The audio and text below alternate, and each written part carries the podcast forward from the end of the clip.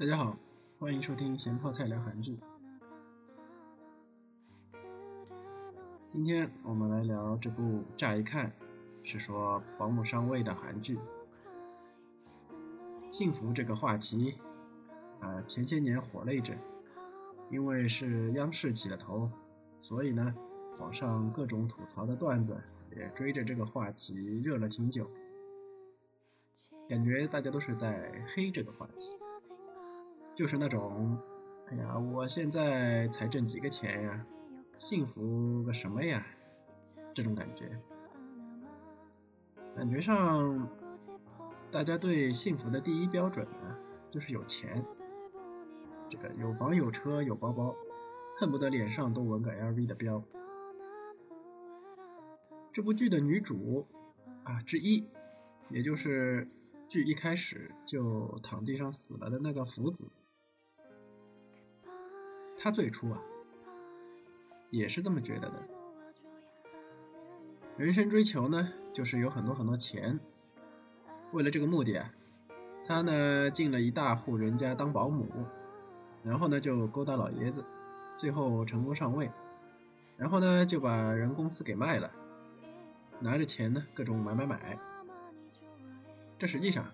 已经达到了很多人的人生目标了。网上不是有一句话吗？何以解忧，唯有暴富。但是我们的主人公之一啊，这个时候呢在一顿买买买以后并没有感到幸福，说白了他的目标就是一个死目标，而不是一个活目标。很多人啊，在达成一个目标以后就会开始迷茫，这是一个道理，就是给自己定了一个阶段性的目标吧，一个很实在的很确定的目标，然而呢在这个目标却没有什么营养。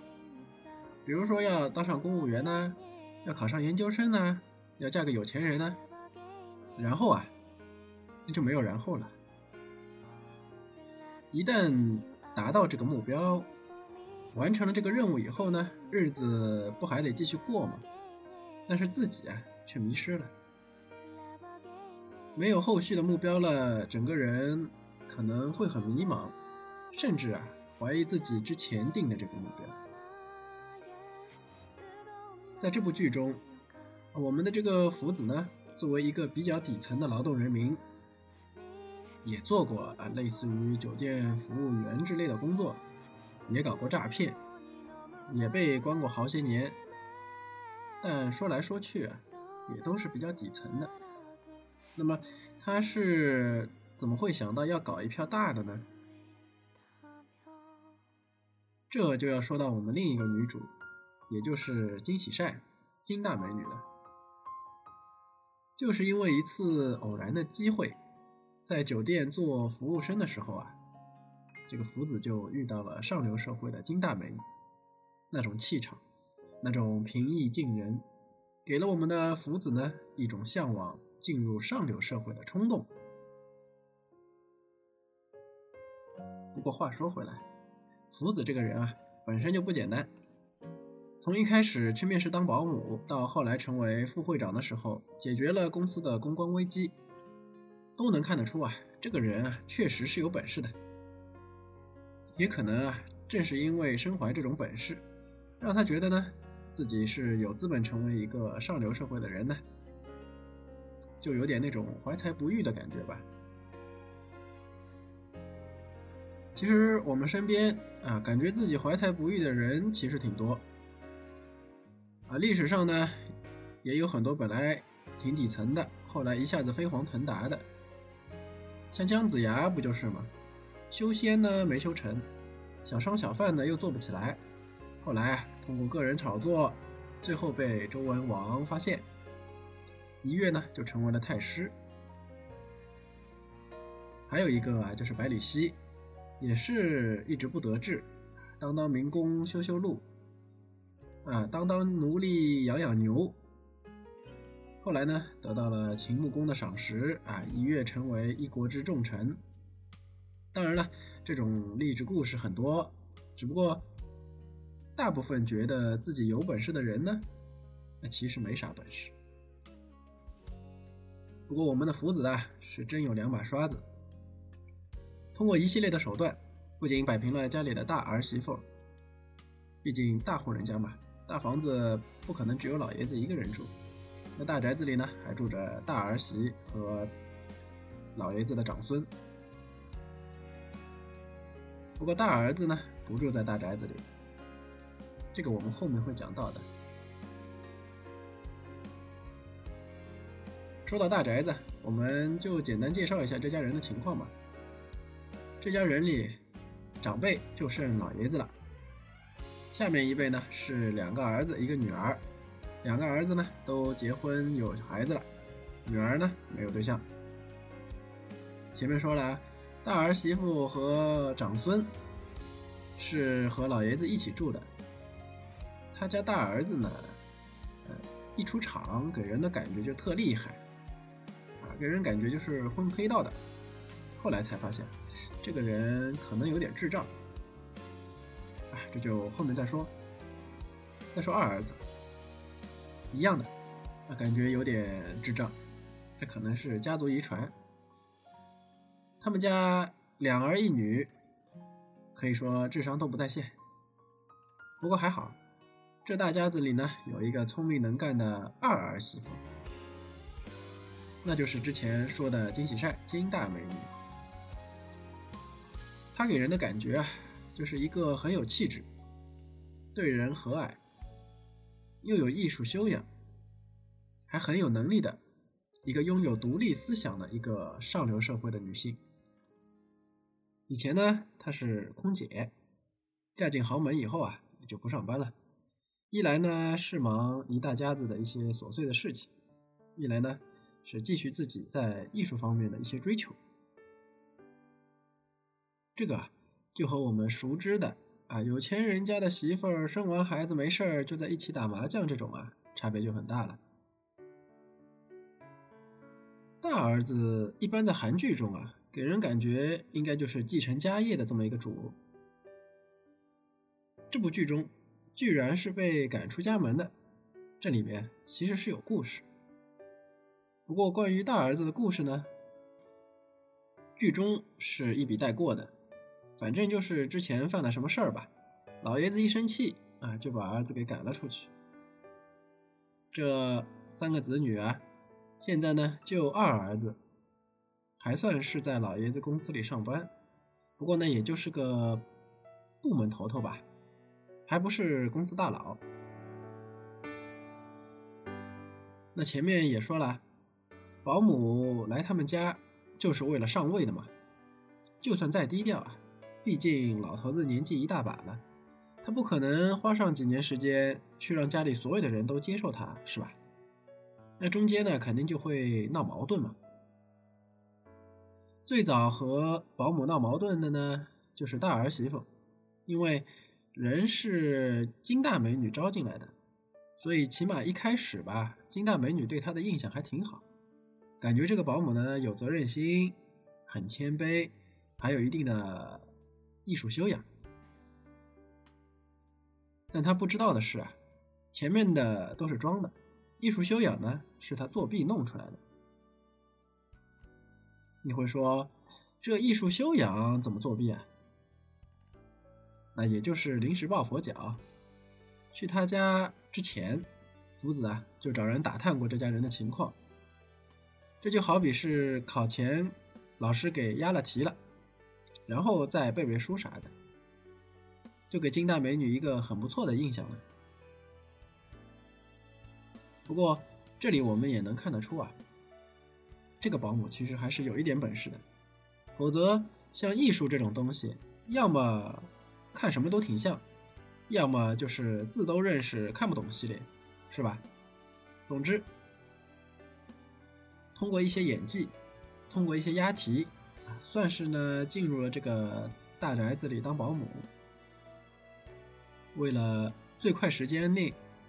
能让老爷子看上自己，他就得多花时间在老爷子身边。那么家人呢，尤其是大儿媳妇，一些要求呢就对他的这个目标啊形成了阻碍，他就想办法弄大儿媳妇。但是保姆很聪明，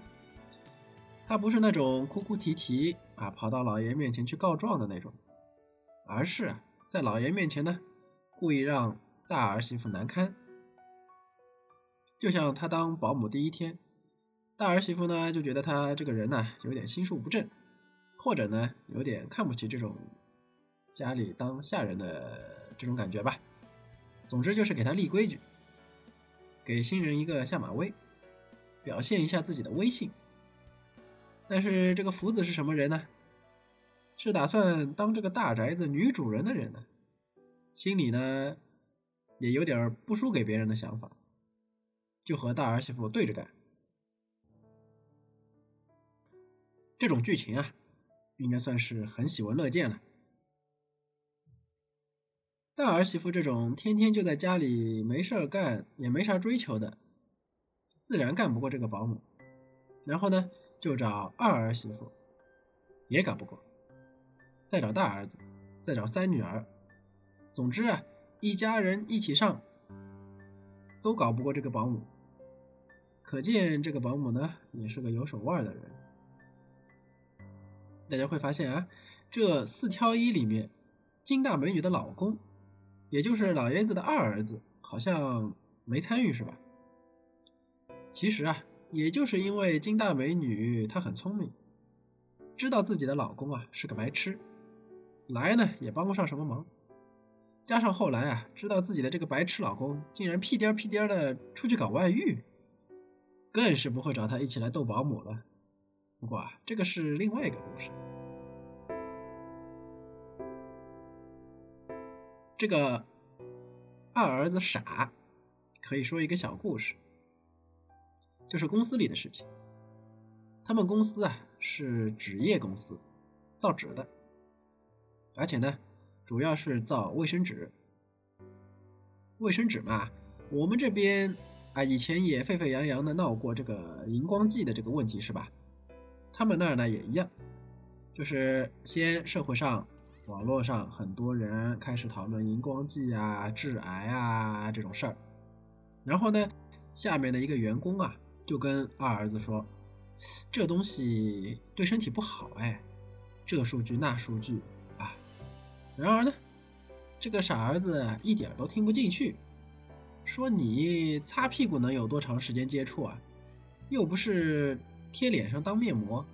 吸什么收啊。他的逻辑呢就是这种消耗品啊，只要卖的够便宜就行了，这些啥荧光剂啊啥的都不是问题。结果嘛，大家肯定都能猜得到，上新闻的时候啊就他家的卫生纸，别人家早开始解决这方面的问题了，而他们家呢压根儿就没打算解决荧光剂的问题。从这点看，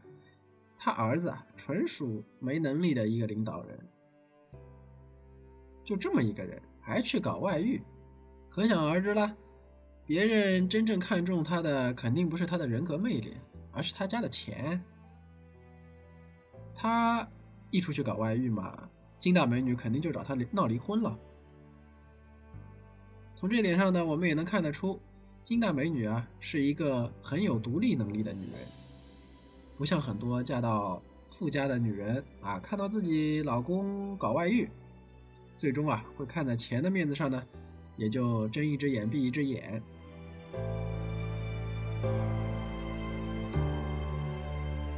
这个儿子傻，老头子可不傻，他知道自己这一票子女啊都没啥出息，也知道金大美女呢是个有能力的人，公司啊很多事情都是由他来解决的。虽然他也没有要求在公司啊有个一官半职什么的，所以呢就打算把儿子赶出公司。这个时候啊，他那傻儿子还以为小三对他是真爱，结果一说自己要被赶出公司啊，对方立马就变脸了。最后这人就两边都没落好。说到小三啊，这部剧里的小三那真是我看过所有的韩剧里面最多的一部。经常和金大美女一起出来聚聚的几个少妇家里呢，男的通通外面有小三，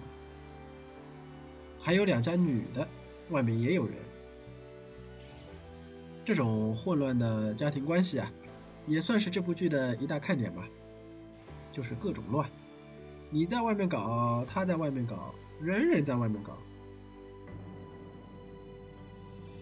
这种乱搞啊，从一方面呢，也表现出上流社会和普通老百姓没啥区别，并没有说啊，上流社会受过更好的教育，就会比工薪阶层的人呢高尚、思想境界高之类的，大家都一样。脱掉了衣服都一样的三俗。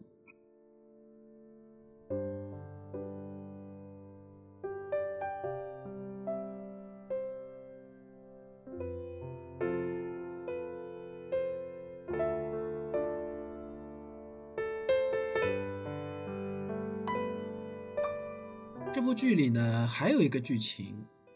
也表现出这一点，就是福子成功上位之后啊，那么肯定是要去上流社会的圈子里面游走咯。这个时候呢，他发现一群所谓的上流社会的老女人们啊，虽然喝着高级的酒啊，但他们和他曾经混过的下层社会的人啊，没什么区别，一样的迷信，一样的八卦，聚会的时候呢，一样的吵吵闹闹。这种情况啊，就让福子很失落了。他所追求的这种上流社会，竟然是这种样子的，竟然和工薪阶层也好，或者再底层一些的人也好，除了穿的好一点，吃的好一点以外啊，一点区别都没有。他所向往的那种呢，我估计啊，应该是啊，大家都行为很得体，对吧？都很有格调，就像金大美女那样。但谁知道呢，他在底层的时候呢，觉得金大美女很稀有，等他到了上流社会，发现金大美女啊，依然是一种很特别的存在。到了这个时候，他基本上算是失去自己的人生目标了。其实他在当上副会长后啊，在解决这个公司公关危机的时候是很有能力的，只不过呢，他并不清楚上流社会其实就是底层社会世界的放大。其实你也可以想得到嘛，工薪阶层为了工作在职场上这个勾心斗角，不就是为了几千块的工资吗？为了几千块啊，有些人都能做出那种很下作的事情。当竞争的筹码换成了几千万的时候，自然啊，恶狠狠的程度啊，会达到一个难以想象的程度。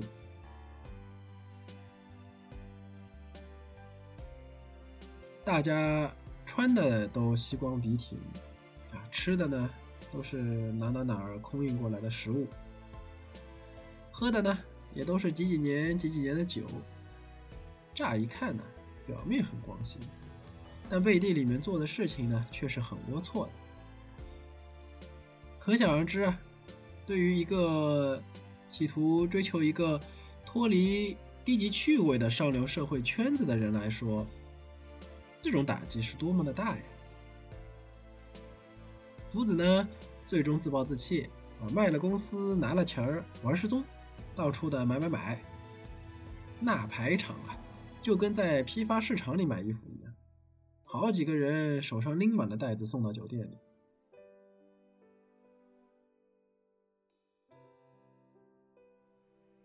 不过你要说照顾老爷子的过程中啊，对老爷子真的是一点感情都没有呢，这是不可能的。而且老爷子啊，最终也没怪福子，老爷子自己很清楚，自己走了，这个公司啊，迟早会毁在自己的子女手里。反正自己带不走，卖了也就卖了，只要福子肯在身边陪他就可以。后来呢，还是金大美女啊说服了福子回来陪老头子。这时候，金大美女已经离婚了，但是她的生活呢依然很充实，并没有那种啊失魂落魄的感觉。冰岛美女在刚离婚的时候啊，也为找工作呢头疼过。不过因为之前她自己一来呢和美术馆那边的人关系不错，二来呢也一直都有做手工的这种兴趣爱好啊，这里也能看得出啊，饿不死手艺人。所以啊，他就开始呢给上流社会的人搞这种私人定制，改改包啊，改改鞋啊之类的。有钱人最看重这种独特性的东西，要不然奢侈品品牌也不会搞那么多限量版的东西了，是吧？总之呢，就有了工作，还是自己兴趣所在，所以他生活呢很充实。福子一直就不明白，为什么女主啊能生活得这么潇洒，这么开心，也没有仇人。她自己屁股后面啊，这一家子人除了女主，都像仇人一样，恨不得啊把她生吞活剥了。最后女主说了，其实啊，就是能控制自己的欲望。欲望这个东西呢，人人都有，合理的欲望啊就是上进心，对吧？但是呢，欲望一旦膨胀太多，就会变成贪婪了。你说这些有钱人，有了一万想两万，有了一亿想十亿的这种，你说能不累吗？金大美女就没这么贪婪，她就要自己该得的一份就好。所以她离婚呢、啊，她就要了她老公当初给她买的那个房子。别的钱一概没要。你看现在那些有钱人家啊，但凡说要离婚啊，这财产分割啊，简直要闹翻天。说到这房子啊，剧里呢也有一段故事，挺逗的，就是那个缺心眼的老公啊，本来呢总是去女画家家里和女画家睡觉，后来啊被女主发现了，女主呢是没有上门找他的。但是呢被福子知道了，她嫁给老头子以后，那么这个缺心眼的儿子也算是她儿子了，是吧？福子啊其实呢一直都挺喜欢挺仰慕女主的，所以啊就去帮她出头，上门就把这个女画家狠狠地揍了一顿。社会姐嘛，也可以想象得到，女画家再怎么样她也就是个画家，被福子打的立马就怂了。但是这对狗男女啊，贱就贱在这里，都这样子了还勾搭在一起。画家跟那个男的说，我在家被人上门给揍了，差点家都给拆了，现在啊是住不回去了，你得给我找地方住。男的一想，这个总不能带回家住吧，是吧？正好啊之前买过一套房子，也算是不怎么住啊，那就去那儿吧。结果呢就搬了进去，开始和这个女画家同居，还换了密码。女主和老公闹离婚，后来呢就说我搬出去，不和你住了，不和你一起过日子了，那就去了那套住着小三的房子。她一开始啊也不知道小三住在哪儿，后来去了发现密码改了，那肯定就知道了嘛，就去和小三吵了一架。这时候呢小三也把他自己的妈妈叫来了，他妈就一个劲儿的问，房子改你的名儿了没？这样的妈是不是听着挺耳熟啊？缺心眼的老公呢还真的就把房子改名给了小三了，小三呢自然就不肯把这个房子还回去咯。还好女主啊在一个类似于这种心理辅导之类的课程上吧，认识了一个律师啊，丧偶。一开始呢以为他俩会擦出什么火花啊，也来个出轨什么的，结果并没有，两个人呢都有做人的基本克制，也就上课的时候啊经常聊聊天之类啊，彼此之间说没感情呢肯定是吹牛的，但是两个人谁也不去捅破，也就保持朋友关系。那么女主的房子被老公改成了小三的名字，那自然就要打官司了嘛。那律师就介入了进来，帮了不少忙。离婚官司呢，后来也赢了，房子呢也拿回来了。那两个人既然都单身了，呃，那就渐渐的就走到了一起。到这里啊，女主生活线基本呢就算结束了。但是女主和画廊不是关系都挺好吗？一开始啊，和小三闹的时候，还扣了她一些画。这个小三呢，画画还是有点水平的。所以啊，后来画廊要去参加国外的那个展览的时候，女主呢依然还是推荐了她。看到这里啊，我真的是很崇拜女主了。这种气度啊，可能就是夫子追求的东西，那种宽厚，那种一码归一码的理智。只不过夫子估计是达不到女主的这个水平的。最后夫子还是在大宅里被杀了，凶手呢不知道是谁。除了女主啊，这一家子人都有杀死夫子的这个动机。最后是大儿子出来认罪的，自首。这个结局呢，其实也不意外。大儿子啊，一直给人感觉就是个冲动的人。但实际上，人不是他杀的，是他儿子杀的。他儿子啊，就是那种闷罐子，三棍子打不出个屁的人，可以说就是很内向了。整天呢，在家里就听着家里人和福子吵，还被福子啊狠狠整过一回，一直都憋着不爆发，最后这一爆发就把人给弄死了。所以啊，说这种内向的人啊最难琢磨，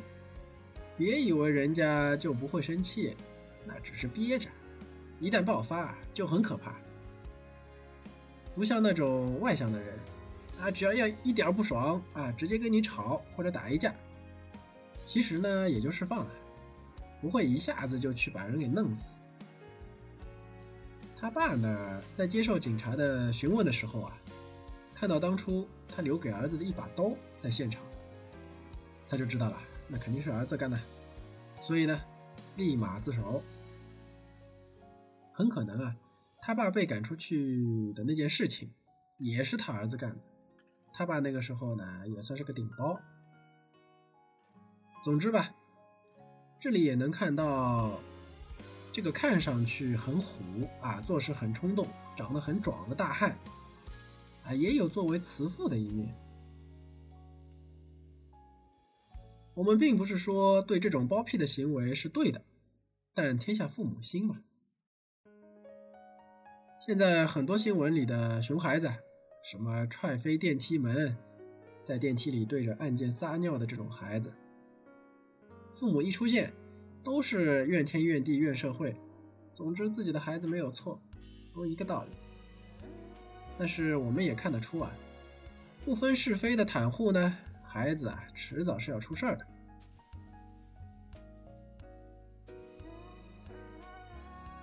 故事到这里啊，基本就算结束了。那些搞小三的家庭呢，最终也都是纸包不住火啊，吵的吵，闹的闹，有的嘛遇到的是我只想和你上床，没想到你想和我谈恋爱这样的男人，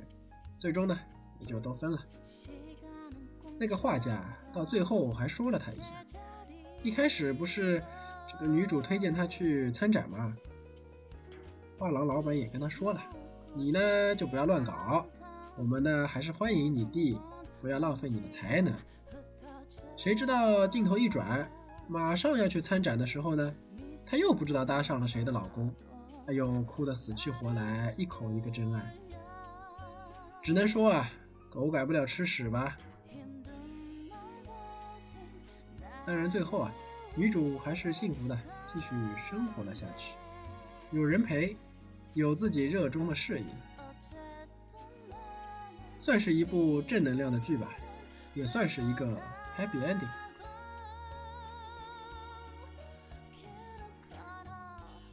关于幸福呢，这部剧我觉得呢也做了很好的阐述，那就是做人不能太贪心，也不能啊太过依赖别人，就算是结婚生子了，那两个人生活也好，三个人生活也好，那是互相的依靠，而不是相互的那种依赖。起码的独立生活的能力呢还是要有的，而且啊要有追求。漫无目的的生活呢只会让人迷失，最终啊陷入某种痛苦中去。这部剧的剧情呢其实不算是很有新意，但是一般都是讲一家子的事，而这部剧呢是讲上流社会的一个小圈子里混乱的男女关系。起码在混乱的关系上这点啊，这部剧看起来还是很刺激的。每个人对幸福的理解啊肯定是不一样的，每个人在生活中遇到的困难肯定也是不一样的。如何克服困难，去让自己的生活充实，让自己的精神充实，看完这部剧应该呢是可以找到答案的。那今天就先聊到这里，下期见。